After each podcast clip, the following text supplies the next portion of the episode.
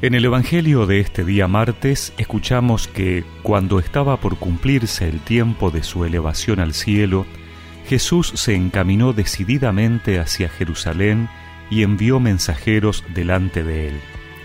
Ellos partieron y entraron en un pueblo de Samaria para prepararle alojamiento, pero no lo recibieron porque se dirigía a Jerusalén. Cuando sus discípulos Santiago y Juan vieron esto, le dijeron, Señor, ¿quieres que mandemos caer fuego del cielo para consumirlos? Pero él se dio vuelta y los reprendió, y se fueron a otro pueblo.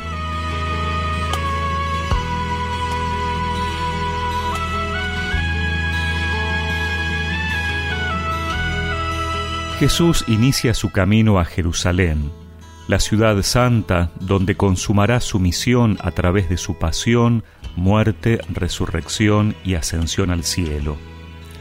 El Evangelio que hemos proclamado dice que Jesús se encaminó decididamente. Esta palabra, decididamente, manifiesta su determinación incondicional de ir a la ciudad de su destino, que es la meta de su misión. Jesús no vacila, sabe lo que le espera, pero no duda en emprender el camino. Contemplar este aspecto del Señor nos invita a nosotros a renovar la decisión de seguirlo, de llevar adelante la misión que nos encomienda a cada uno. La carta de Santiago dice que el que vacila se parece a las olas del mar levantadas y agitadas por el viento. El que es así no espere recibir nada del Señor, ya que es un hombre interiormente dividido e inconstante en su manera de proceder, dice el apóstol Santiago. Y en ese caminar, el Señor se encuentra con dificultades. Los samaritanos, enemigos de los judíos, no le dan alojamiento en su ciudad porque se dan cuenta que es judío. Santiago y Juan tienen una reacción típicamente humana. Se enojan y quieren la venganza. Pero Jesús los reprende y siguen hacia otro pueblo.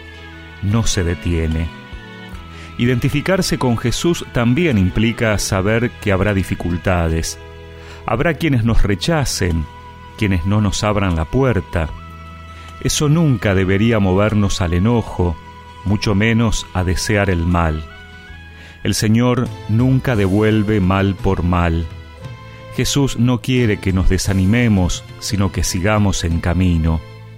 Los rechazos serán una oportunidad para avanzar un poco más, para dar otro paso al siguiente pueblo, a la próxima etapa.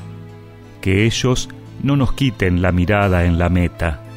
Si escuchas la voz del viento, llamando sin cesar. Si escuchas la voz del tiempo, mandándote esperar, la decisión es tuya, la decisión es tuya. Son muchos los invitados, son muchos los invitados pocos los decididos, pocos los decididos. Y recemos juntos esta oración. Señor, renuévame interiormente para ser decidido, para avanzar con determinación en este día en hacer tu voluntad, sin que los rechazos detengan mi marcha. Amén y que la bendición de Dios Todopoderoso, del Padre, del Hijo y del Espíritu Santo los acompañe siempre. Son muchos los invitados, son muchos los invitados, pocos los decididos, pocos los decididos.